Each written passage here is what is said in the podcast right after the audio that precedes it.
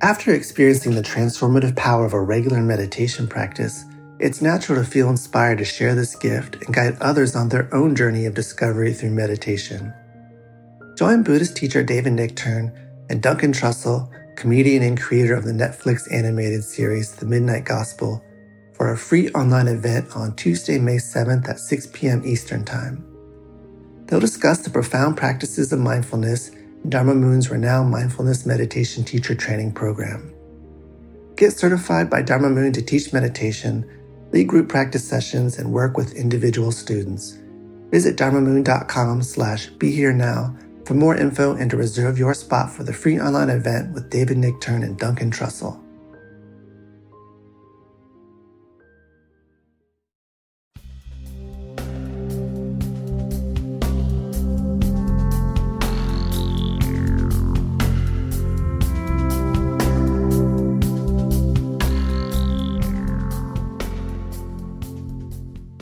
Hey, it's 2019.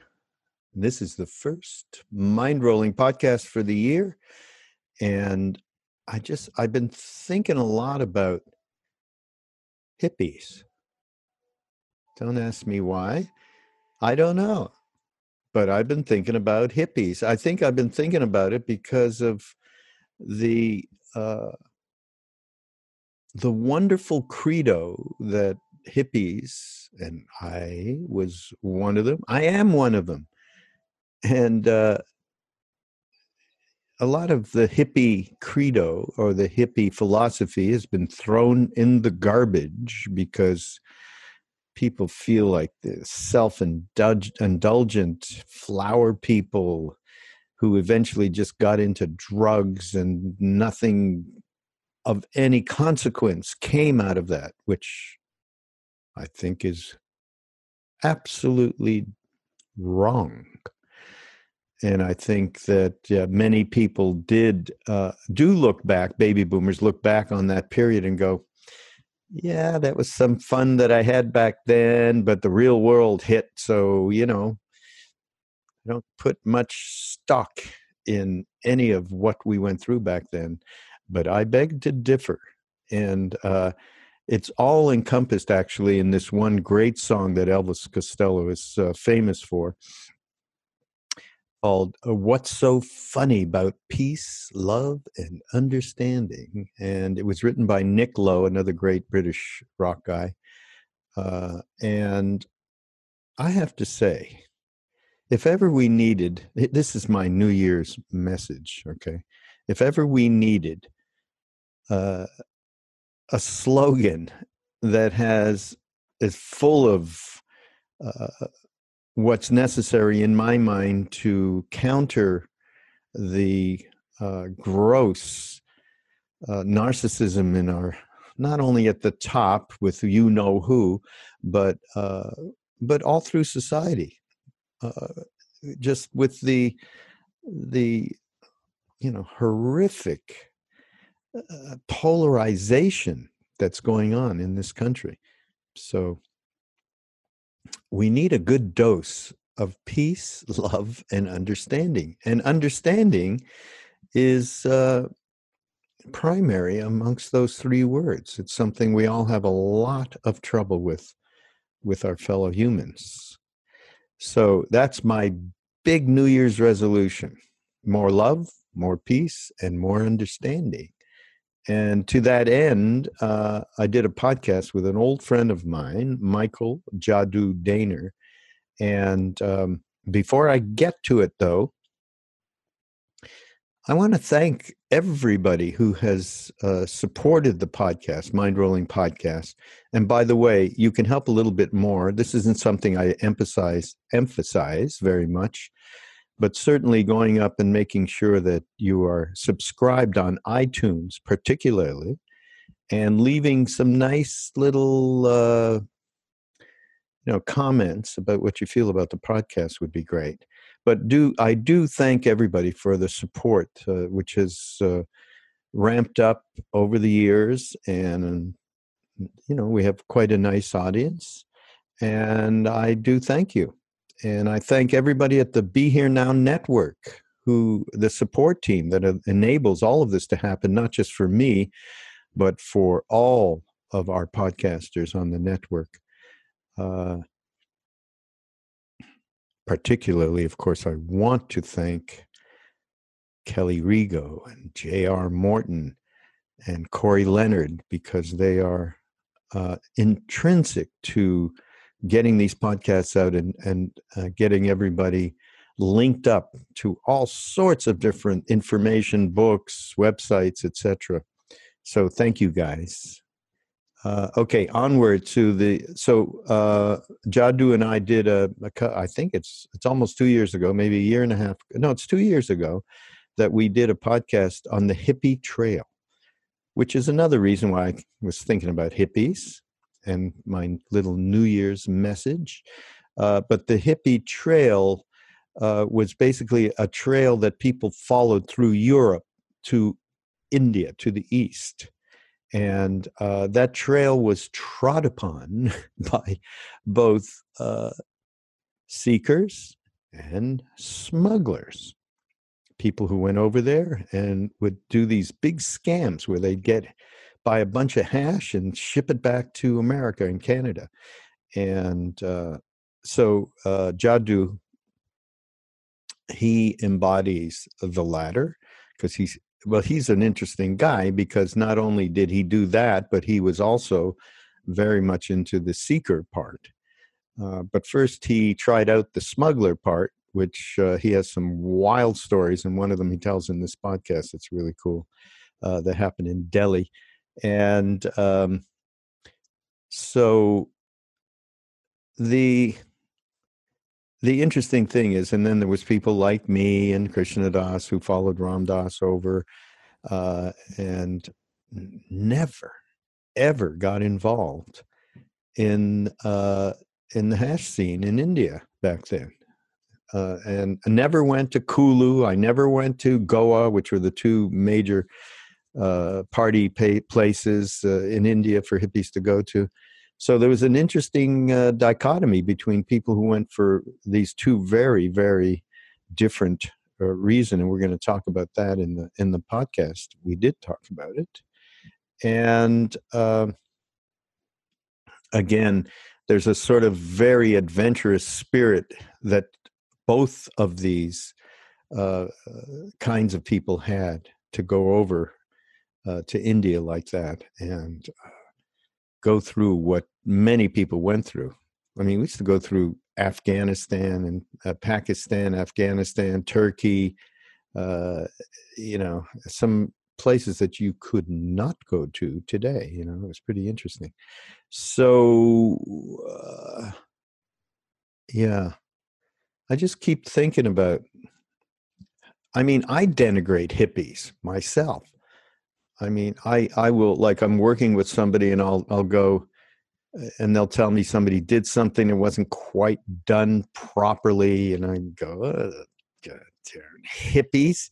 What kind of hippies can't work responsibly?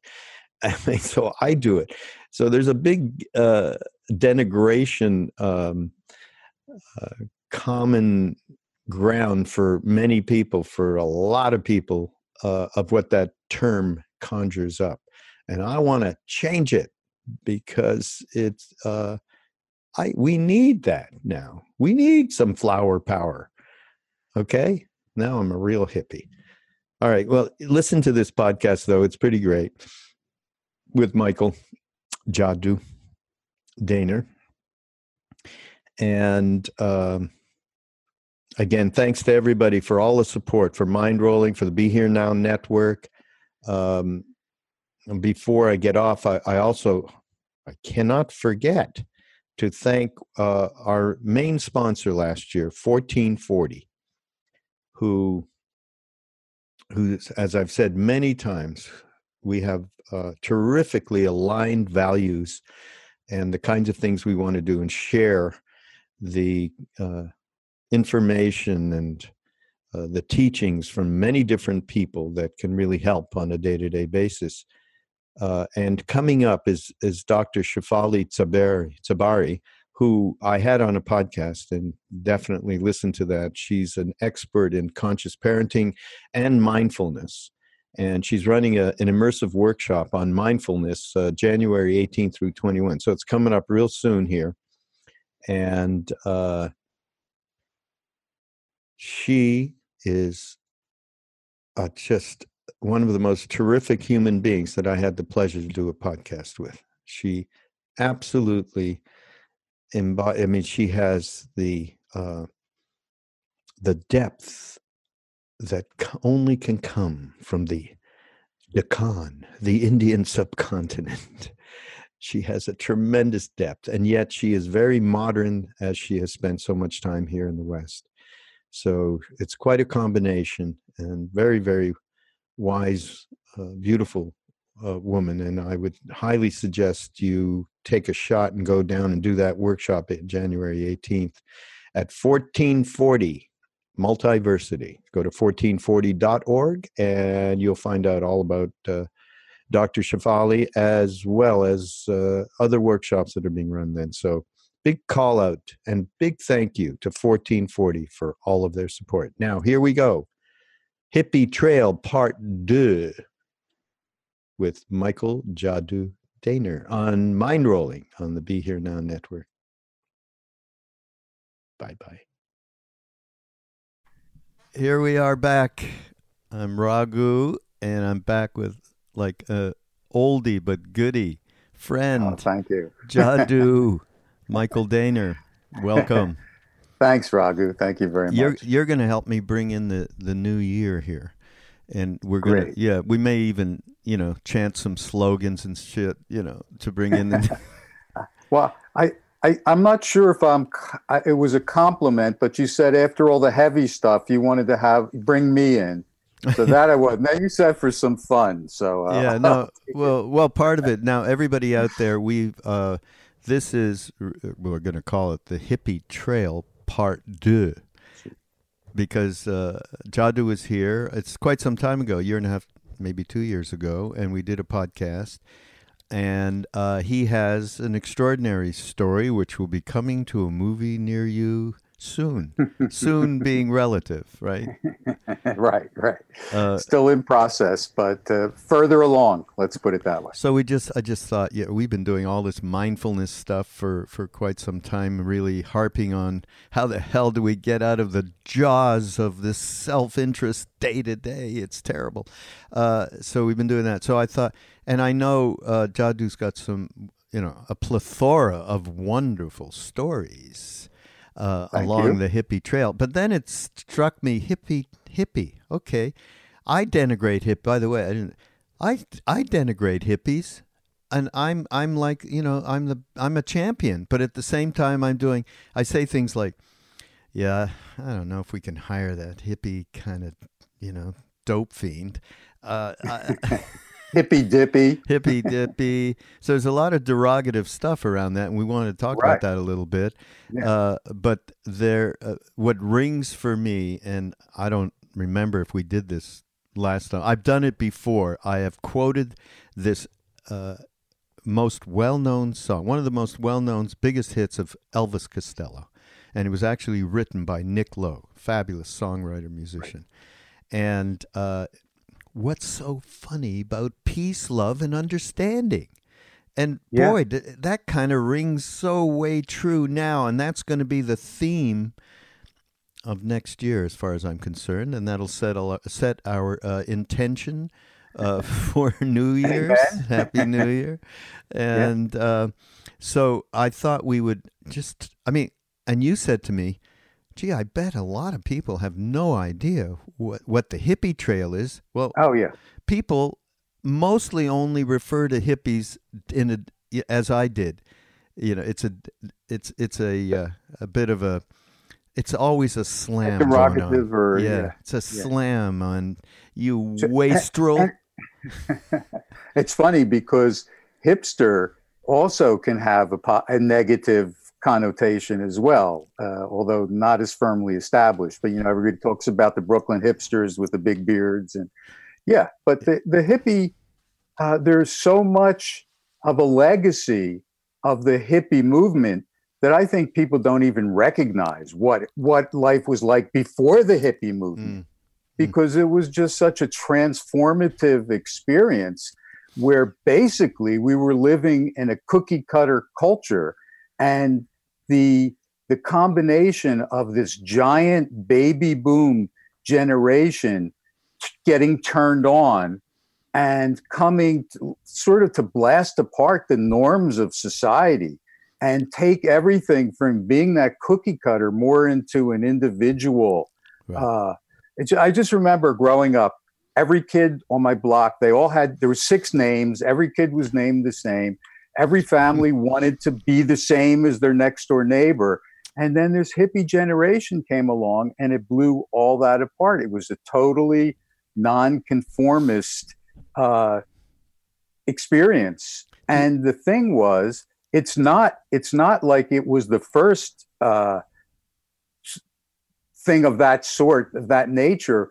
So there were the beatniks were before the hippies, and before that there were other bohemians, etc., etc. But the the but the hippie generation, there were just so many people, and the economy was so good and you could live for a couple thousand dollars a year. Mm-hmm. Uh, it, just changed everything. But don't you remember? I mean, or here's what I remember. You talked about all the cookie cutter houses, and everybody wanted to be like their neighbor, and that was, you know, the society was just. I was like pissed.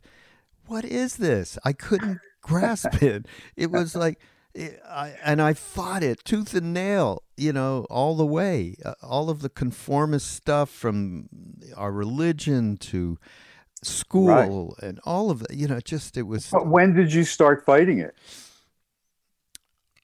I, after I, you got well, tur- after you got turned on, basically. No, no, way before way before because it took me a while to find some pot. It's, it's I was like I don't know 19 or something, you know. At that time I was in I was in Montreal, okay? It was harder to find. Right. Event probably if I had looked for a little bit of hash down, yeah, you know, yeah, it might have worked. That would yeah. be easy to find. Yeah, yeah, right. But I didn't, and so I was just mostly angry. When I say I, I, I fought it tooth and nail, I was like angry, and then I heard Bob Dylan Okay. And that changed it. There was somebody, okay, expressing what it was. What the fuck is going on here? And so that turned me on so powerfully.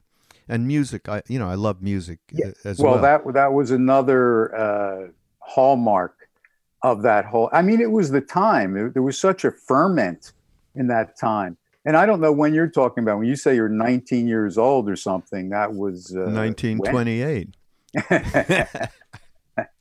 Oh fuck. Uh, twenty. You know, so we were all. It's going into the late sixties, right? So late. Uh, mid late sixties. Because because that that as I was doing a little uh, investigation, a little homework, let's say, uh, I realized that there was sort of a division in the 60s in San Francisco really where the where the hippie movement started. I mean there was a thing happening in New York but it really it really took root in San Francisco and the people who were there before the summer of love before 67 say say like the merry pranksters ken kesey and the merry pranksters wavy gravy those people those were re- the diggers yeah. which we probably should explain who the diggers were.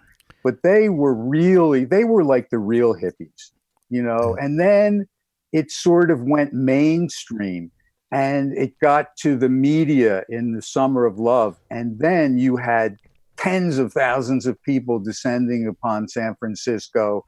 And it sort of started to become a fashion uh, statement as well as well i i was one of those people yes and and i did come after the summer of love and uh-huh. it started to get a little raunchy and yeah. it's uh, partly uh, so many different factors you know drugs being a large part too that that was they started to be a problem because people started doing hard drugs not just soft not psychedelics exactly. only and that that was a big thing but you know i want to there just to get there's uh, our my very good friend and you know as well Danny Goldberg um, he has this. It's just a one paragraph thing that says it's fabulous. it all. It's, it says it, it all. Okay? Exactly, Danny. okay, the hippies were heirs to a long line of bohemians that included William Blake. That's a long, long line. Walt Whitman, Ralph Waldo Emerson, Henry David Thoreau, Hermann Hesse, Arthur Rimbaud, Oscar Wilde, Aldous Huxley, and utopian movements like the Rosicrucians and the Theosophists, and most directly the Beatniks. Hippies emerged from a society that had produ- produced birth control pills, a counterproductive war in Vietnam, the liberation and idealism of the civil rights movement, feminism, homosexual rights, FM radio, mass produced LSD, a strong economy, and a huge number of baby boom teenagers. These elements allowed the hippies to have a mainstream impact that dwarfed that of the Beats and earlier avant garde cultures. And, and it's, a, it's from a thing called In Defense of Hippies by Danny, Danny Goldberg. No, that, that, Uh, that was so well written Yep. and it does encapsulate. The only thing I would say that is is missing in there is the uh, what came through the black culture. Because a lot, I mean, even the word hip uh, and hep Yeah. uh, I, they were first used as black slang in the early 1900s. Right. You know, so and then that that it went through uh, a, variety between hip and hipster, hep, hepcat, and all that. So ultimately, it became hippie as sort of like the younger beatniks, eh, more or less. Yeah. yeah. Now, but- my my own personal contact with it when I went out, the things that I remember are, of course, freedom. Wow, we got a whole gang here, and we can be free, and we don't have to, you know, follow the man, as we called Yeah. it. Uh, that was a great thing. And then there was a lot of love. A lot of love, Yes. and of course, it was, Yes. there was a lot of sexual experimentation and all of that. That kind of freedom was there as well, and of course, the psychedelics. I mean, that's that was the most Couldn't ho- it couldn't powerful force. Yeah, and so that whole mix for me opened up the the knowing, uh, like a deep knowing, there is something else here. something's we- happening yeah, here. Yeah, but you don't just don't know what it is. Is do you? Mister? Dylan's said had a song and a phrase for every situation. Yeah, right. Sure. Yeah. So, um, but what what really, uh, I mean, what has happened? The as we talked about in the very beginning, the denigration of the what hippie stands for. I mean, and and as I said, I do it myself, so it's got there. Yeah, There definitely are, are uh, stuff that comes out of it that the, the denigration is kind of correct. you know what I mean? That's another Well, uh hippie move. Okay, great. You know, but on the other side, we the the what's so funny about love, peace, peace, peace, love, and understanding. What you know? What Yeah, exactly. We've become It's so not such cynical. a bad message. Yeah, and that message, and and so many people have have let it go, or uh, in many cases, especially with people who have followed a spiritual path, they have transformed that into uh, um, cultivating compassion, cultivate, uh, cultivating uh, Awareness. awareness, and mindfulness, and and these kinds of things. So, uh, cultivating Yeah. peace. Well, Cultivating well, right love. bat- right off the bat, that is one of the most enduring legacies, and I could name ten more at least. But the interest in meditation, call it Eastern spirituality. I mean, yoga, all that. I mean, you, you know that the that the people who are kind of the acknowledged spiritual uh, elders, let's say, of American Buddhism, uh, Hinduism, they pretty much all were on the hippie trail. They pretty much all went through that same experience, and and and I you can't leave out the psychedelics, too. I mean that know, that's not in the same category as legacy, etc. But it was so formative in turning these people on. So I think people's minds were changed, and my, people's minds were blown, and they were opened up. I know that the first time I smoked I, it was ha- happened to be hash. I saw myself for the first time. I mean, I mm-hmm. realized Yeah. myself in the environment. You know, it just it was it was a wake up experience, and Yeah. it, it just changed my life right then and there. Yeah, that that right there is huge. Actually, it gives you an idea. Wow, okay, there is an awareness that's not attached to this goofball mind thought emotive like grabby desire trip that I'm on on a on a constant basis. So mind wise, And I'm not necessarily the center of the universe. There's other people's universe. You know, other people exist. yeah, Yeah, right. really. oh my. God, isn't that something? Sure. Yeah, and they're not all just objects. So okay, I got to get this, that, or the other. Right. Right. Got to get over. Yeah. Uh, my Yeah. my first indication of anything was Allen Ginsberg, though. He to, he's an Upa guru, absolutely. Yeah. When he said, "Pot is fantastic. It opens up your mind," I was like, I totally believed him hundred percent, and then I went on my journey from there. It took a while, but I got. Well, well, he's one of those people, by the way, who has transcended the different, you know, the beatnik and the hippie. Yeah. And, yeah, yeah, he he- is he's a certain- absolutely that. Him wavy as Ram well.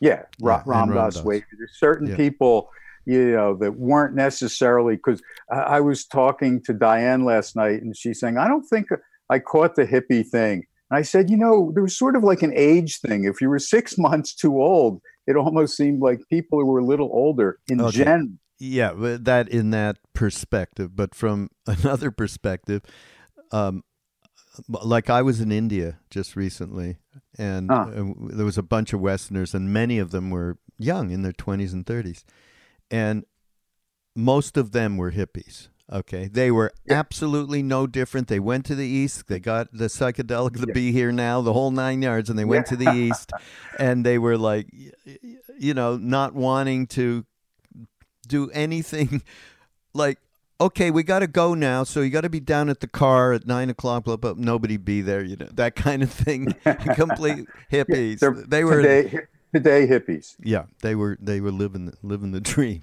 they are Yeah. living the dream uh Yeah. so then so i i really do feel strongly that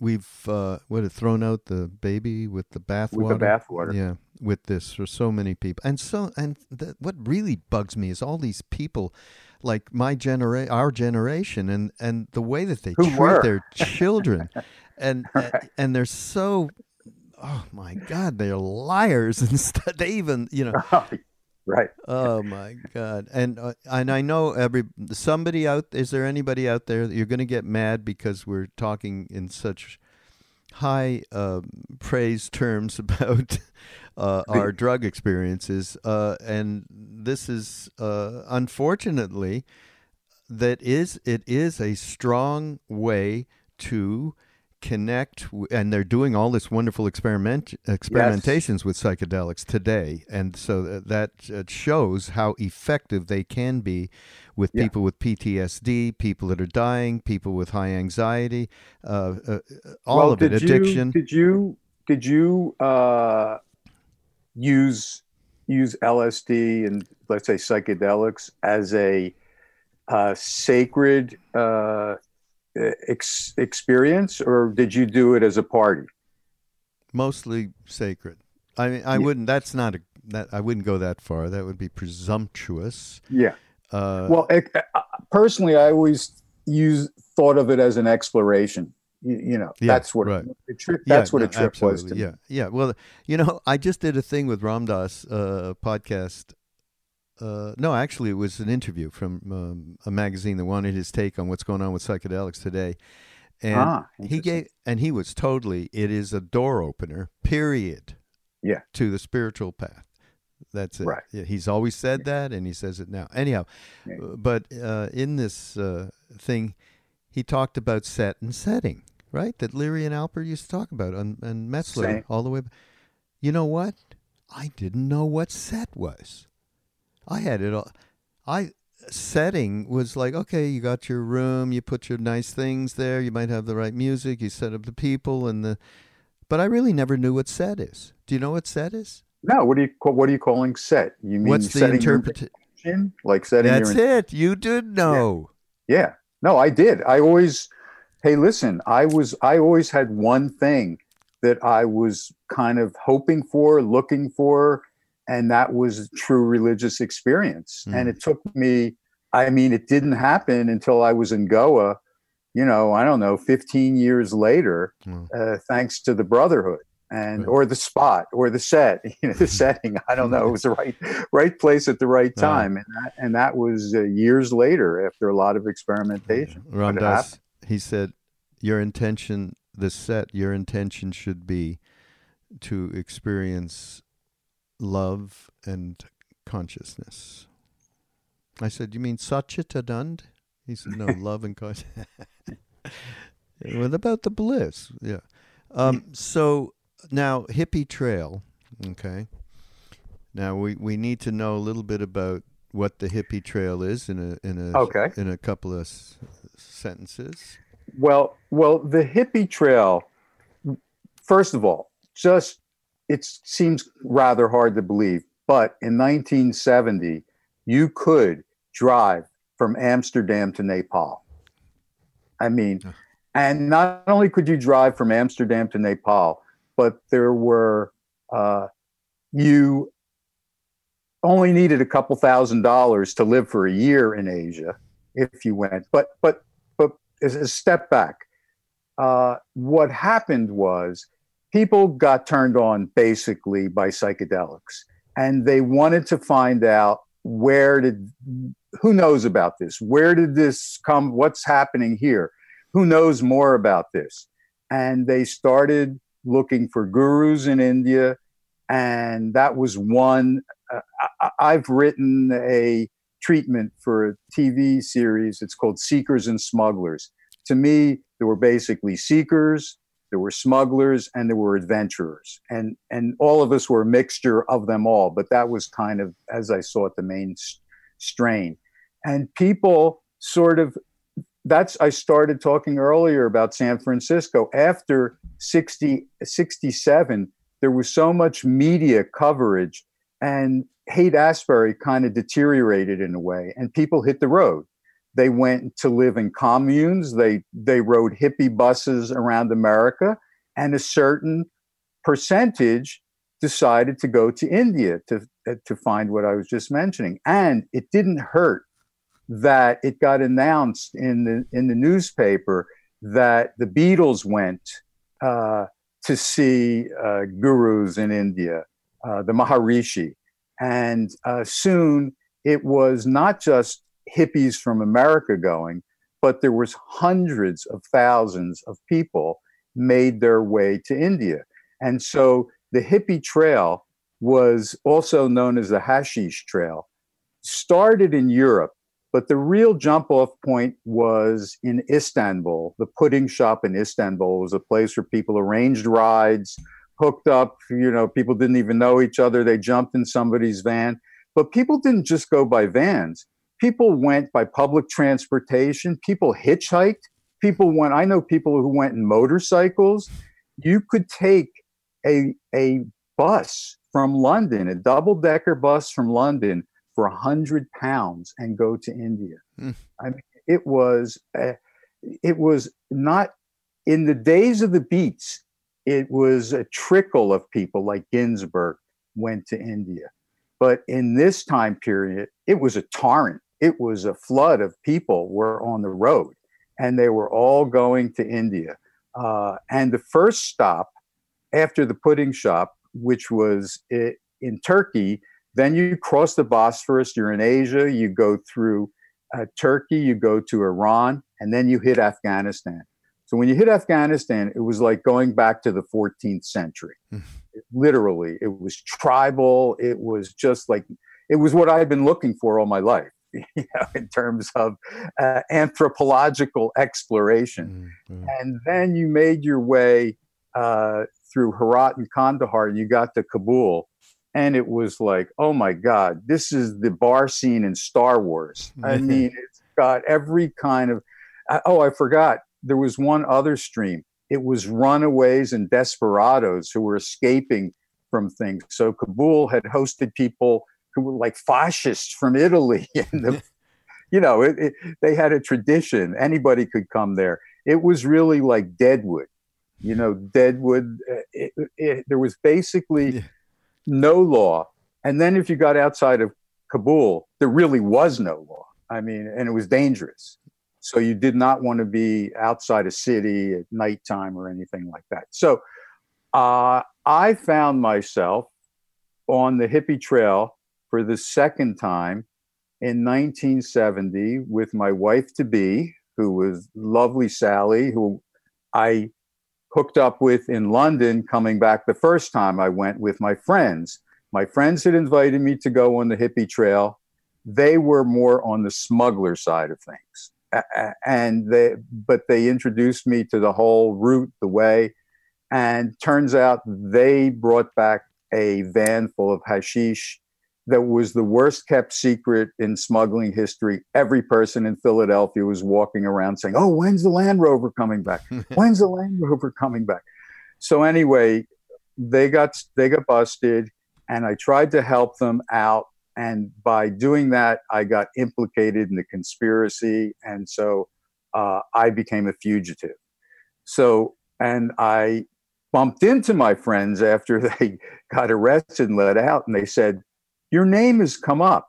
And my name could have only come up from them, but at least they were nice enough to tell me. And they said, if I were you, I would get out of town. So I asked Sally if she'd like to go with me. And a couple weeks, I had a going out of existence sale. She took all her money out of the bank. Two weeks later, we were in Amsterdam shopping for a van. That's a wild so girl. We, That's yeah. Jesus. go off with a perfect lady Jesus. for the ride. and we're still together. Bonnie to- and Clyde. Yeah, you're still together. Uh, and so we went to Amsterdam. We bought an old Mercedes minibus. I bought it from a guy who had already driven it to Afghanistan and brought it back. And I uh, bought that and had a false floor put in, typical hippie bus. And we drove to uh, Afghanistan. And the idea was to load the floor, drive on to India, and ship it back. Well, you know, uh, what life happens, making up while you're making the other plans. And we ended up in uh, Kabul, and the borders were closed because of the second war between India and Pakistan. So we thought we were going to be there for two weeks, and we were there for almost five and a half months. But then fast forward because the the next part, I think we we talked. We you, you told that right. story uh, in the Yeah. in the other segment. If you guys can, you can all find the hippie trails, Right. Part one, um, and yeah. So fast forward to it actually being in India, and So- what happened there? So, so what happened was we were just what happened to get us to India was that while we were in Kabul, and we realized I was wanted and that we were running out of money, and I bumped into the hog farm commune guys who had a false bottom suitcase factory, and I learned to craft. Mhm. So that's what sort of sustained me while I was waiting to come back for my van. So I went on uh, to go, and that was in the last episode. And we went back with some suitcases, basically to the to the to Canada, uh, and then we pick up. This is where the second uh, episode begins. So we are now together again back in uh, Kashmir, which is possibly one of the most verdant, beautiful, incredible places Mm. up in the mountains. Just an have you ever been I have not. No. Okay, well, it was paradise, which of course has been spoiled by war since then. But we were up there, and it was a watery paradise, basically, all interconnected lakes connected by canals. So everything came by. Uh, the post office came by on a boat. You know, lotus fields you could row out to and just eat the lotus seeds. They literally had floating gardens. They would cut the vegetation up from the bottom and throw dirt on it and grow vegetables and tow it behind their boats. It was just Wow. a fabulous place. So we were there for the summer and it started to get cold. So we decided we were going to go down to Delhi and we had brought back a bunch of suitcases. So we were prepared with the suitcases. Uh, we didn't have any uh, product. So uh, at that point, we were living on houseboat aeroplane with Lala. And Lala hadn't mentioned anything at all until we were at this point. He turned to me and said, Mr. Michael, you're going to want, be wanting to take some hashish with you, aren't you? And I said, Yeah, Lala, of course.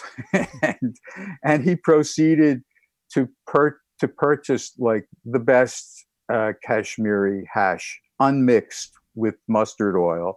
And, uh, but we went to Delhi to Vasant Vihar, which is the diplomatic colony, rented a really nice house because we needed a place to do our work, and uh, arranged for Lala to come down a few different times because his nephew uh, was in the jam. He was in the Kashmir police band. So it was the police band bus would come down. He'd have his duffel bag. Whenever they came to a customs thing, he would walk around the customs and then meet the bus a- afterwards yeah. on the other side. And he started uh, coming down to Delhi. But to explain this story, I have to just explain a little bit about making false bottom suitcases, or else this won't make sense. And the fact is, you need to have a, a press because you take the hash, which is kind of in raw form, and to put it in the suitcases, you have to flatten it out. So when I went to Delhi, I had to have a little press or mold made up, which is basically like a metal box that the top slides down into, and you jack it that into the bottom, and then you've got flattened out nice hash that you can then use. So to get that, I took a, a taxi to you know one of the bazaars and asked the taxi driver uh, where could uh, you know where's some metal work I can get some metal work done. I have to. I'm having some dhoop pressed some incense pressed. I had to have a story. So um, I went and did that. We had we got a beautiful house. I had even had a workroom with a table, an extra long table I had made, and in the closet were lined up the other part of the hash uh, suitcase making, which was the molds. So you have to have a fiberglass mold that you make of the outside of the suitcase. You have that flattened hash I described, and then you take that mold and you put take out the lining, put the hash in, then you put that mold in and you make it invisible. Put the lining back in. By the so, way, everybody, I do have to uh, just say you can't do this anymore. Yeah, disclaimer. Oh, no. You can't do this uh, for about a billion reasons. Probably the top yeah. reason is it's becoming legal everywhere. So exactly. they don't need you. you know? Exactly. Exactly. That's why we got to get to this fast. Okay. So uh, the reason why I explain this will become apparent. So we're in our house and we decide, Robert and Sally and I, Robert was our partner, and we go into uh, this center of Delhi uh, to Connaught Circus, this very center. We get out of the car and two guys walk up to us and say, Mr. Michael, we're from the CID. And how's your press, by the way? Just to let me know that they knew at least that much. And, you, you know, all taxi drivers are named Mr. Singh. So at that point, we in we say Mr. Singh sang, obviously, and, and uh-huh. he turned us in for mm-hmm. probably a little something or other. And so at, they take us to the police station. And Robert and Sally are like, you know, to say they're besides themselves. As a matter of fact, Robert's sitting in a chair, like lying back like this in, distre- in extremist distress. And the guy says, You want to see my lie detector? And he goes over and pushes his hand on his chest, like to feel his heartbeat. He says, "That's my life." and then they say, uh, "Okay, Mr. Michael, we're going to leave them here. You come with us out to the house." Okay, now uh, I've got like maybe eight or ten suitcases. You know, Lala's been bringing the product. They come out to the house. We open the door. We walk in, and I've got little piles of personal use hashish lying around. But they're looking for mountains. You know, they think they've got Mr. Big, and so, so they walk. They walk, and they're walking past the living room, and we have this game that was a very period game called Dealer McDope. So it was like a monopoly game, but a dealer monopoly game. And they see all this money, like, but it's monopoly money, but they think it's real money. And I said, no, no, that's that's a game. That's a game. That's a game. So then we walk into my workroom, and as on the table is a suitcase with the lining out of the suitcase and the guys look at me they look at the suitcase and they he sends his assistant into the closet in the closet are all these shelves with the molds of the outside of the suitcase. He takes one of those walks over and puts it into the suitcase. He said says mr michael what is that? What is this? I say you see those fiberglass molds? These suitcases are normally weak. I take those molds, I put them into the suitcases, and I make them really strong. So, the part of the story I left out is that the night before, the afternoon before, Lala came to the door, knocks on the door. Normally, he has white gray hair. He knocks on the door there he is with his hair dyed black. And he says, Mr. Michael, after I left your house the last time, they grabbed me, asked me all these questions, kept me all night, and I'm coming back to tell you. So he came back at great risk to himself with the house under surveillance or possibly under surveillance to warn me that we were under, uh, that th- something might be happening, something was up. So that night, this is the day before we got grabbed. I stayed up the entire night. I built everything I had into seven or eight suitcases. I sent Robert and Sally the next morning to the big hotels, put all the suitcases and the left luggage at the hotels. Brilliant. So the, uh, the only remnants we had left were the luggage tags which Robert ate, I think, when he was at the police. but so Jeez. they look all around the house and they're they're really disappointed. And they pull out this paper. Much to my surprise, it says the premises have been searched and there no contraband was found and we're returning your passport. And I'm like, wow. And uh, then they're my now they're my best friends. They see the stereo I have. Of course, everybody had a portable stereo system or something like that, or some kind of cassette player. I gave them my cassette player.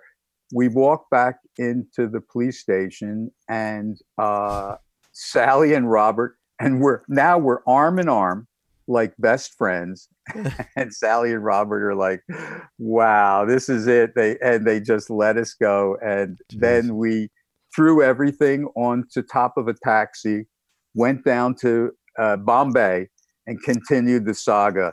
Turned all those suitcases into uh, false bottom suitcases and sent out, um, I think maybe three runners at that point, and that's what we did uh, for about the next six months until we could go until they opened up the border and we went back for our van, which is a, a mega. We didn't have enough time for that story, but that's going to be part three.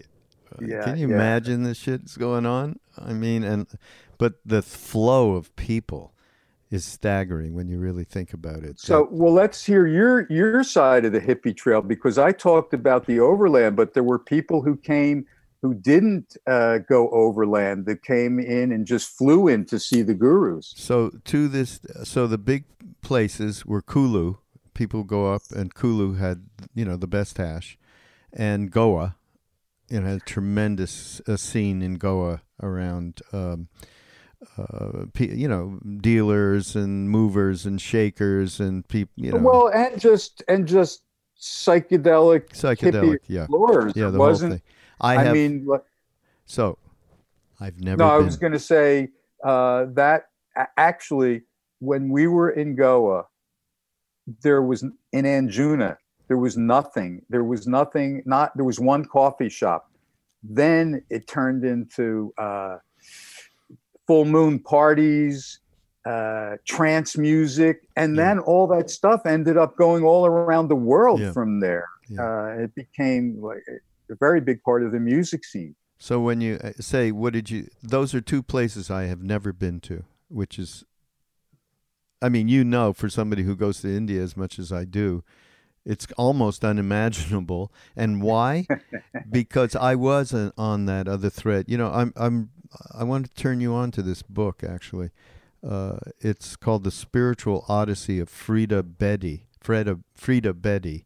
She was a famous English woman who went, he gravid, uh, married a, an Indian man and went and lived in India, and then became through. I mean, was part of uh, the anti-British thing. She actually was uh, did a lot of different social service. thing. Amazing, amazing woman that eventually became one of the closest people.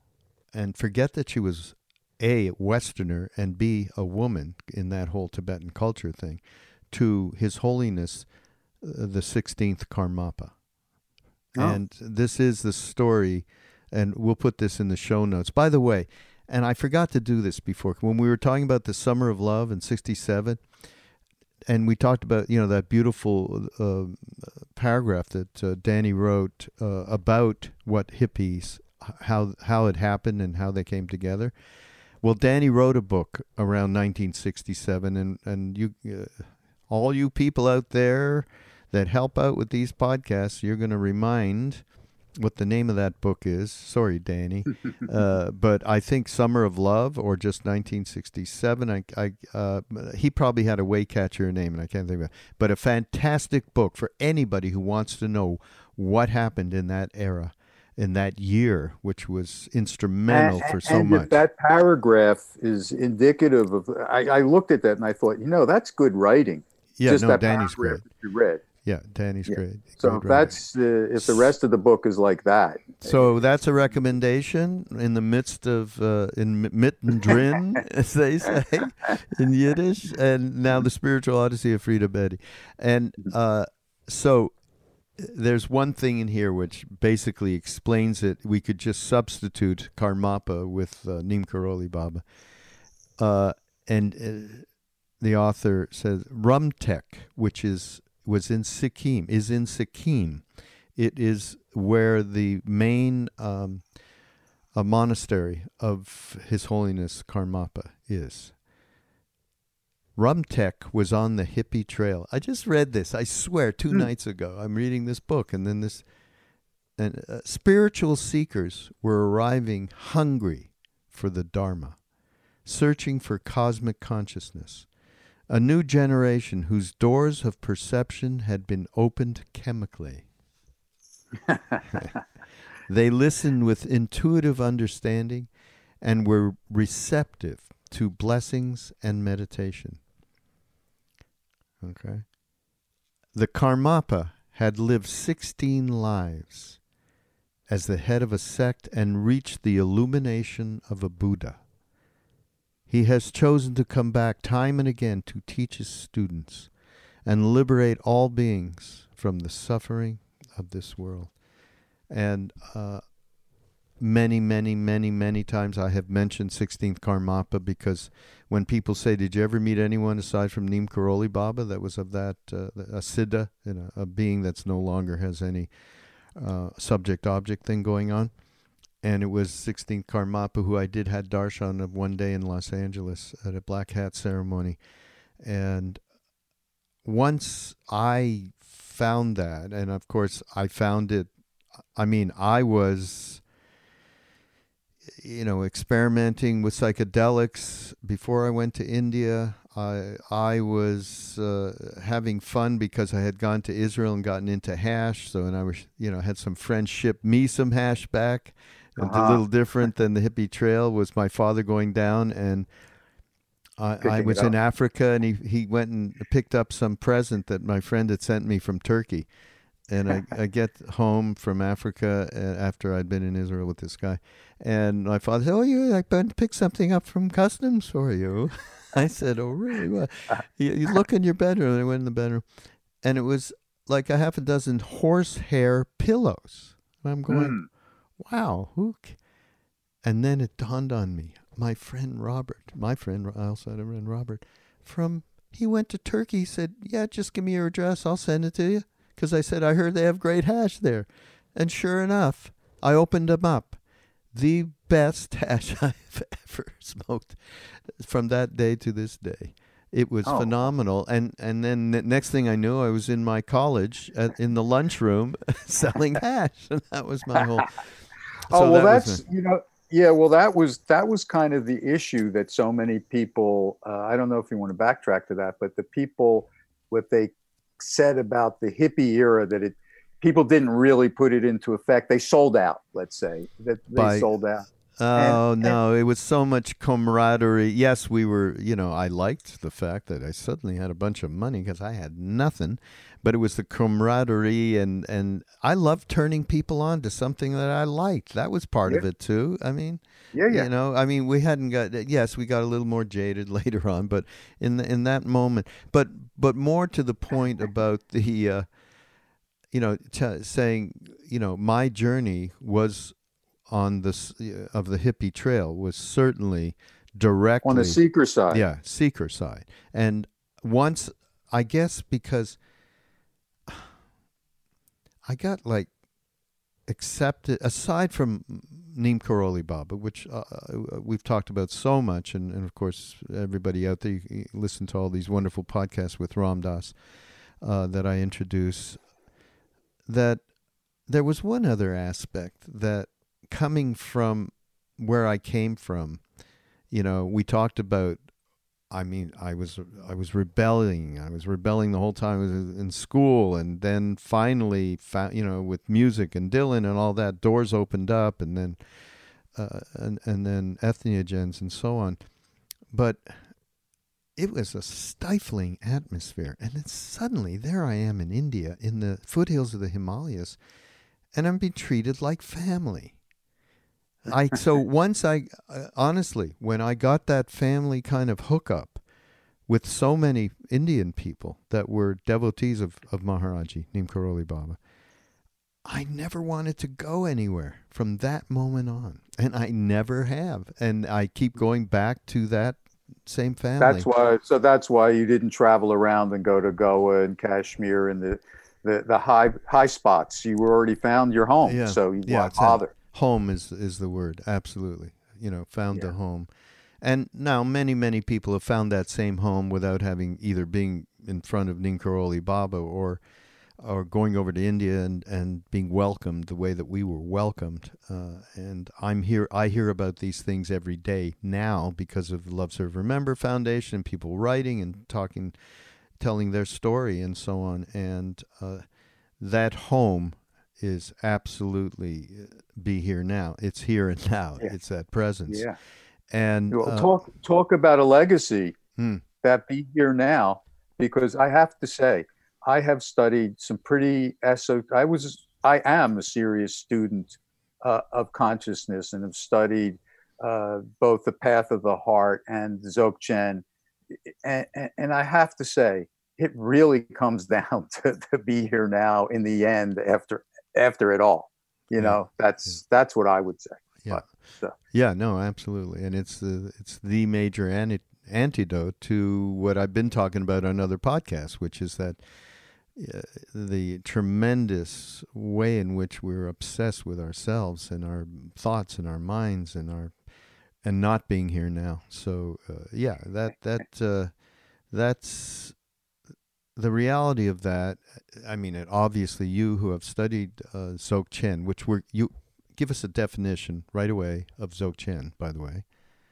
Oh well, Dzogchen, it's it's pinnacle Tibetan teaching, uh, which is called the the Great Perfection, but it's a non-dual teaching. Basically, it's a non-dual teaching, uh, like Advaita Vedanta, which is the Hindu non-dual teaching, meaning that there's it's not so much in on the path teaching the various stages of the path. It's more the the experience, which is what you're on the path for. So that it's really like sort of starting at the top. Okay, so starting at the top is great, except most people are not ready to start at the top. So if you're not ready to start at the top, they do have a gradual path as well. But the gradual path is more of uh, creating experiences. So there's many ways. So one experience is like being startled, and in that moment of being startled, you experience what that emptiness is. So it's it's it's sort of a different approach to to getting to the same place, but it's uh, yeah, it's a path that I related to because it goes right to the essence uh, of what we're looking for. Hmm. Yeah, it's. Uh, I do know uh, um, because I've talked a lot with Lama Surya Das, and, and of course that's his path. Uh, and and he does manage to elucidate it in a way that can be have some effectiveness, so you're not feeling like you just started. Oh my God! Okay, you know, because non-dual thing is you know is very yeah. difficult, very very difficult. Uh, but uh, I the level of i mean i'm taking him as a good example. You guys out there he has a podcast uh, um, awakening now lama surya das on be here now network. So do check him out. I mean he's fantastic. And one of the reasons he's so fantastic is his level well first of all he did a couple of three year three month three day uh, meditation retreats in, put some in time France. in he put his time in. Um, and but his he has had, and I told him this, on I did a podcast with him not long ago. I said, You are the most graced person I have ever oh, met. Oh, I heard did that. Did you hear that? I heard that. Talking about one one amazing Being teacher after, after another. another. he he yeah. has and, been with with the dinosaurs, I call them, the li- living legends who were kind of almost the last. Uh, I yep. mean, we hope not but yeah, the real yeah. authentic master. Yeah, yeah. from uh, Karmapa, Root Guru, uh, to Khyentse Rinpoche, uh, and and and many others, uh, uh, and including before he met any of them, his root root guru maybe root root root is uh, Neem Karoli Baba Maharaji, and he has that great story about his first meeting with Maharaji. He met the big Maharaji, that which is nothing to do with uh, being encased in a physical body. fleshy body. Yeah, no, it's fantastic. Uh, it's in the book Love Everyone, Everybody. That book. Uh, yeah. Another uh, little promotional another, spot. yes, right. but I want to just like circle this whole thing back, Jadu, uh, just around the importance of what uh, was represented by this gigantic transformation that happened in the 50s in the well 60s basically 60s and early 70s and what uh, I, I do believe what I thought before is correct that um, the part that wasn't made into a cynical mess you know ah we did that. We were just a good time and drugs and free sex blah, blah, blah. I wouldn't let my kid out there doing that shit now boy uh, you know that kind of thing.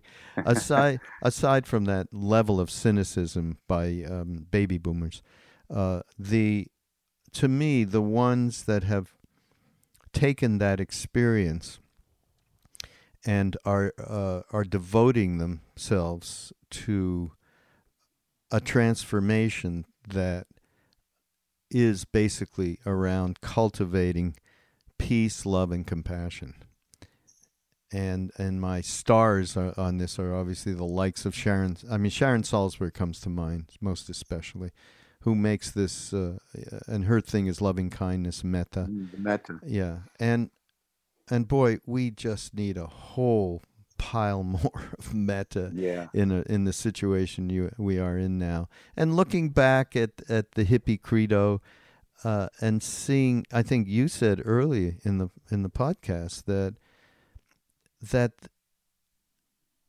what we live now really has and you know the there's a major influence i mean the baby boomer generation is huge and yeah. there's been you know many influences from that generation um, some of them right at the top of the heap now not very good uh, but many of them um, are are have transformed that credo into a substantial practice uh, and I don't just mean meditative practice, I mean practicing in the world so that we have some chance at cutting through the polarization that's going on right now.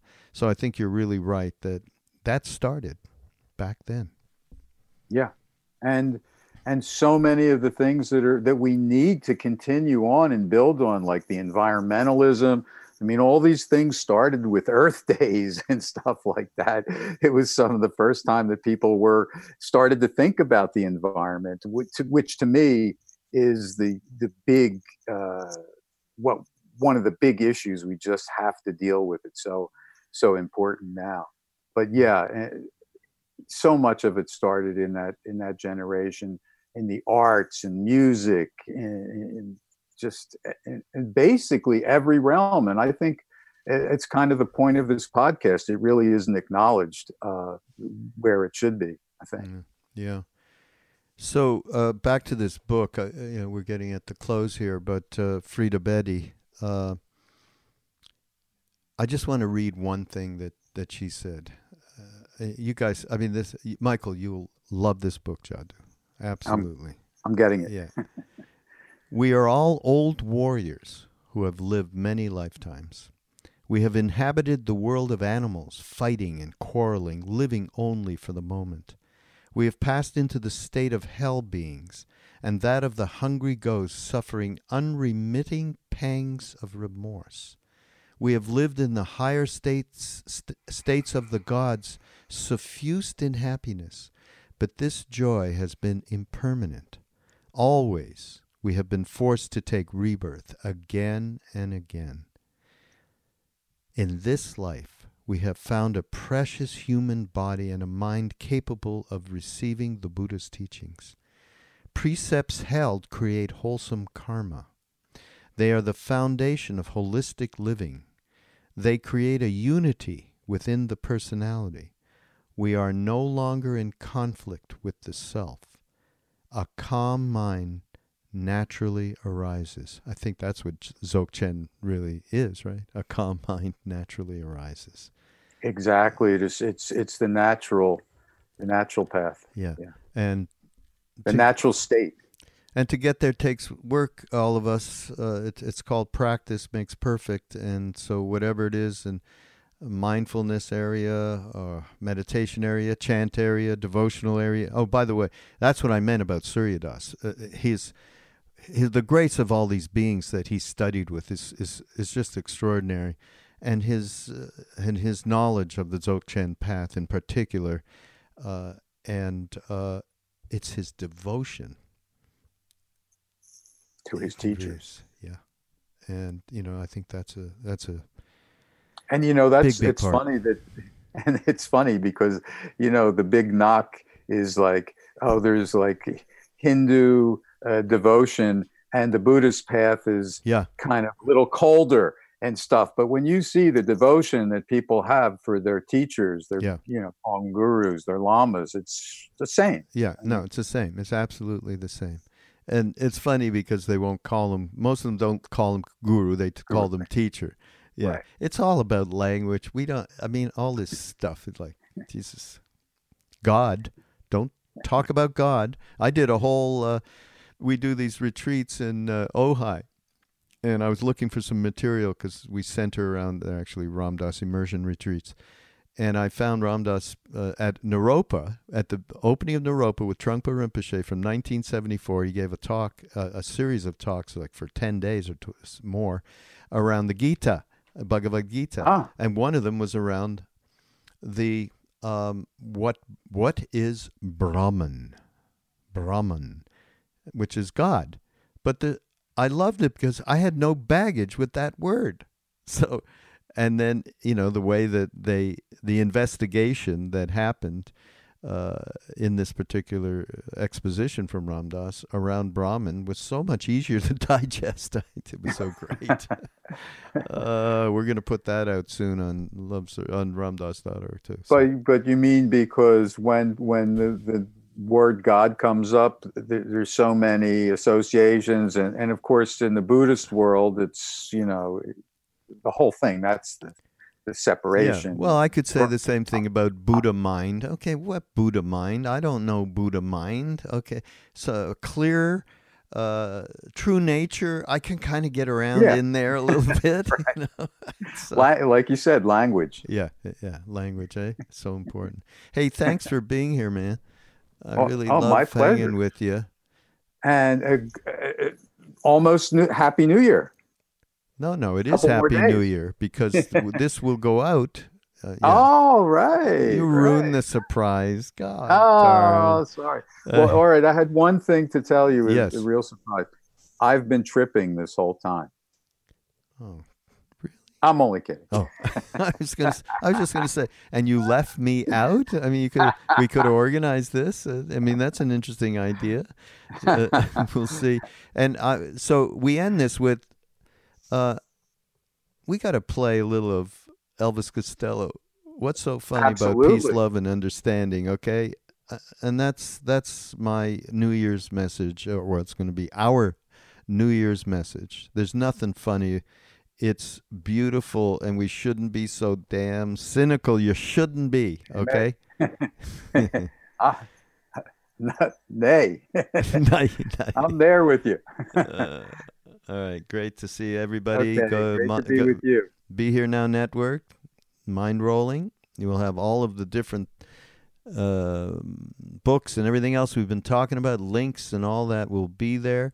And uh, Jadu's uh, movie, The Hippie Trail, we're going to have to wait for that, but um, uh, but that gives uh, you an idea. Of... mentoring. If the, someone's interested in meditation mentoring from somebody who's had such a wild past, yeah. uh, do you want to get mentored by a scammer? no, you know what? If you want to have somebody was talking about a girl who's 22 years old, and they said she's a life coach.